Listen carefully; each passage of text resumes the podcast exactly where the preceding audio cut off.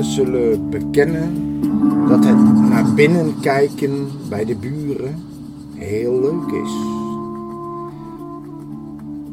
Wie zal echt bekennen dat de problemen van anderen jezelf kunnen motiveren?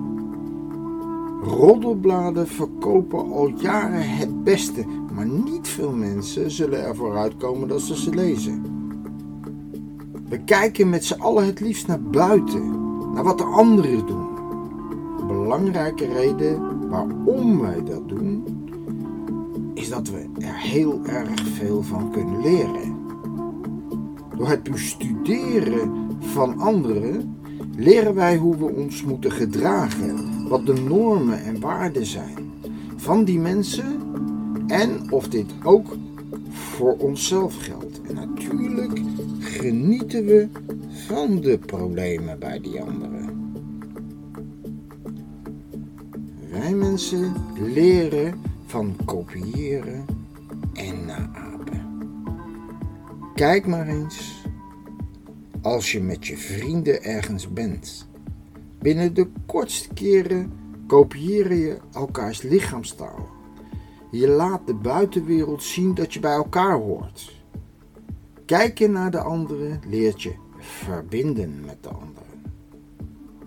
Door het bestuderen ga je selecteren en zal je ontmoetingen hebben met mensen die je zelf geselecteerd hebt. Bijna al deze processen gaan onderbewust en starten al heel jong in de kindertijd. Je kijkt naar andere kinderen en selecteert wie met hetzelfde speelgoed speelt, dezelfde spelletjes leuk vindt en die ook op dezelfde manier praat en beweegt. Je zoekt kinderen waarin je je kan spiegelen. Bij het ouder worden zoek je rolmodellen en voorbeelden van hoe jij voelt dat het ook zou moeten. Ondertussen word je sterk beïnvloed door je familie en vriendenkring. Ook al is het die vriendenkring nog zo klein, je blijft er altijd wat aan overhouden. Tot nu toe hoorde je dat er constant naar buiten wordt gekeken en worden in het Westen de mensen niet geleerd om ook naar binnen te kijken. Veel mensen bidden of hebben andere manieren om hun innerlijk bloot te leggen voor een hogere macht. Ook hierbij leg je de verantwoordelijkheid van je eigen daden bij een externe macht. Verantwoording nemen en dragen, ja, dat zit niet echt in onze cultuur. We kijken liever naar buiten en leggen de verantwoording van onszelf liever buiten onszelf. Dat wordt ons geleerd. En zo zullen wij ons blijven gedragen, want dat is de cultuur en de traditie.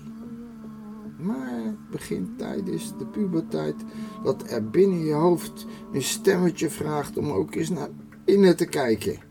Stemmetje vraagt om aandacht, liefde en vooral erkenning. Die erkenning is noodzakelijk omdat deze direct met je gezondheid en welzijn te maken heeft. Het naar buiten toegekeerde leven wat we leiden heeft ook negatieve gevolgen voor onze lichaam en geest. Door het regelmatig eens goed naar binnen te kijken, kom je erachter hoe je lichaam werkelijk functioneert. Wat er gebeurt in je hoofd en wat nog belangrijker is, wat je verwacht van de toekomst. Maar hoe kijk je dan naar jezelf? Heb je een spiegel nodig? Oh nee, juist die spiegel maakt het bijna onmogelijk om naar binnen te kijken. Laat die daarom ver weg. Een spiegel zorgt ervoor dat je kijkt met de ogen van de buitenwereld. Deze buitenwereld beoordeelt jou op wat ze van je zien. Juist ja, je uiterlijk en kleding. Door met deze twee elementen te spelen, geef jij de buitenwereld een idee van de persoon die jij wilt vertegenwoordigen. Niet de persoon die jij werkelijk bent. Daarom is de spiegel alleen een reflectie van anderen zien en echt niet van jezelf. als je naar binnen kijkt, ga je eerst voelen hoe dat lichaam werkelijk voelt. Je zoekt naar de lusten en je lasten. In vrijheid ga je uit op ontdekking in het lichaam. Om te ontdekken hoe het functioneert, hoe het werkt. Sommige zaken zal je fijn vinden, zoals spelen met de vitale delen, en andere, die zullen je voor een raadsel stellen. Want wat gebeurt er nou in mijn hoofd? Waarom kan ik mijn gedachten niet laten denken wat ik wil en heb ik ze niet onder controle? Bij de spieren en gewrichten kom je erachter dat ze vaak helemaal niet zo goed luisteren naar wat jij wil. Ze moeten blijkbaar geprogrammeerd worden.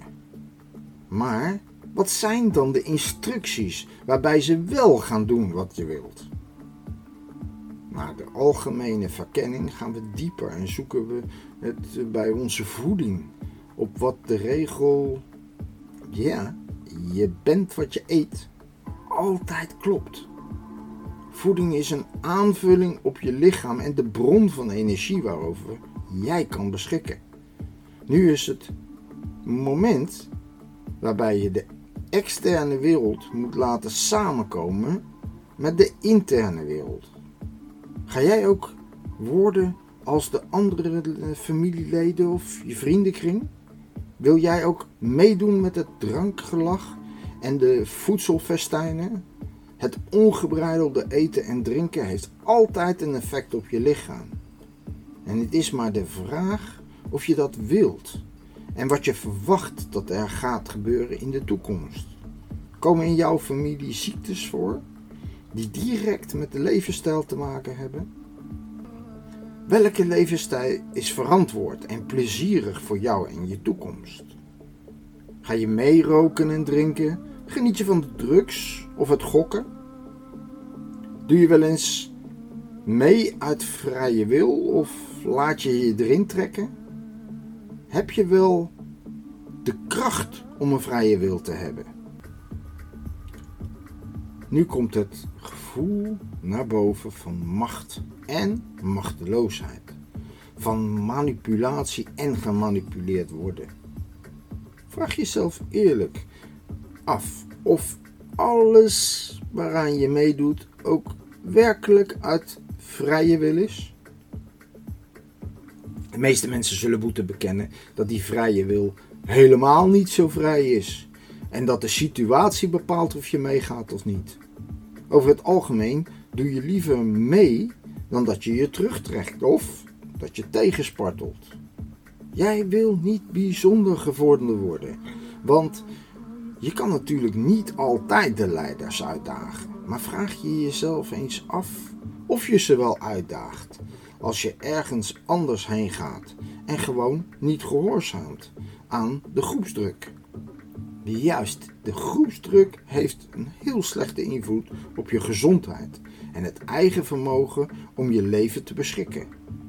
Wanneer je eenmaal meegaat met de groep, zal het vaak heel ongemakkelijk en vaker onmogelijk zijn om je er nog uit te onttrekken.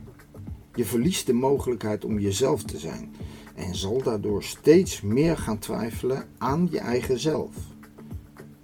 Even terug naar het zelfmoment, waarbij je realiseert dat je die zelf aan het verliezen bent. En dan plotseling komt die theorie van die, hey, die ego, die komt aan de oppervlakte. In vele filosofieën stellen de profeten dat het ego slechts iets is dat je moet opheffen. Van de ego centraal moet staan in het bereiken van het hogere zelf. Dus je moet opheffen van het ego centraal stellen. Een interessante theorie wanneer we zoeken naar een groepsidentiteit waarbij een buitenstaander ons zijn gaan definiëren en invullen. Zonder het ego valt onze persoonlijkheid uit elkaar en zullen we opgaan in de groep als zijnde onderdelen van het groepsfunctioneren. We worden als de groepsleiders bepalen en volgen zonder weerstand. Het ego beschermt het zelf, zodat er ontwikkelingen en veranderingen plaats kunnen vinden. Om je leven te verbeteren en om doelen te bereiken is het ego nodig als ruggengraat voor het zelf zijn. Dit leven moet door jou als persoon geleefd worden, als individu die in de gemeenschap staat en daarvan als persoon aan bijdraagt. Het is belangrijk voor de geestelijke en lichamelijke gezondheid om met enige regelmaat te nemen om in jezelf te keren. Een route te lopen door je lichaam en het belanden in je hoofd waar je zoveel mee kan maken. In je hoofd speelt de wereld, je land, je woonplaats, je familie en je vrienden, maar vooral de plaats waar jij staat ten opzichte van al het genoemde. Om een plaats in het leven te vinden, moet je een eigen plaats veroveren in jezelf. Alles op aarde gaat via het competitiemodel, ook al wordt dat door velen ontkend en zelfs gepredikt. Onze natuur ligt in het recht van de sterkste, de snelste en de machtigste. Maar je hoeft jezelf er nooit bij neer te leggen dat je dat niet bent. Je strijdt om de eigen plek, want ook jij weet dat niemand machtig is en niemand zo verschrikkelijk krachtig of snel kan zijn, dat er niets mee te vergelijken is. Jij bent die vergelijking. En ook al win je niet van de anderen. Als je elke keer een verbetering van jezelf kan bereiken, dan ben je op die goede weg. Daarom adviseer ik je om regelmatig even naar binnen te kijken, zonder een al te kritische blik of verwachtingspatroon. Want kijk gerust, het is een lust.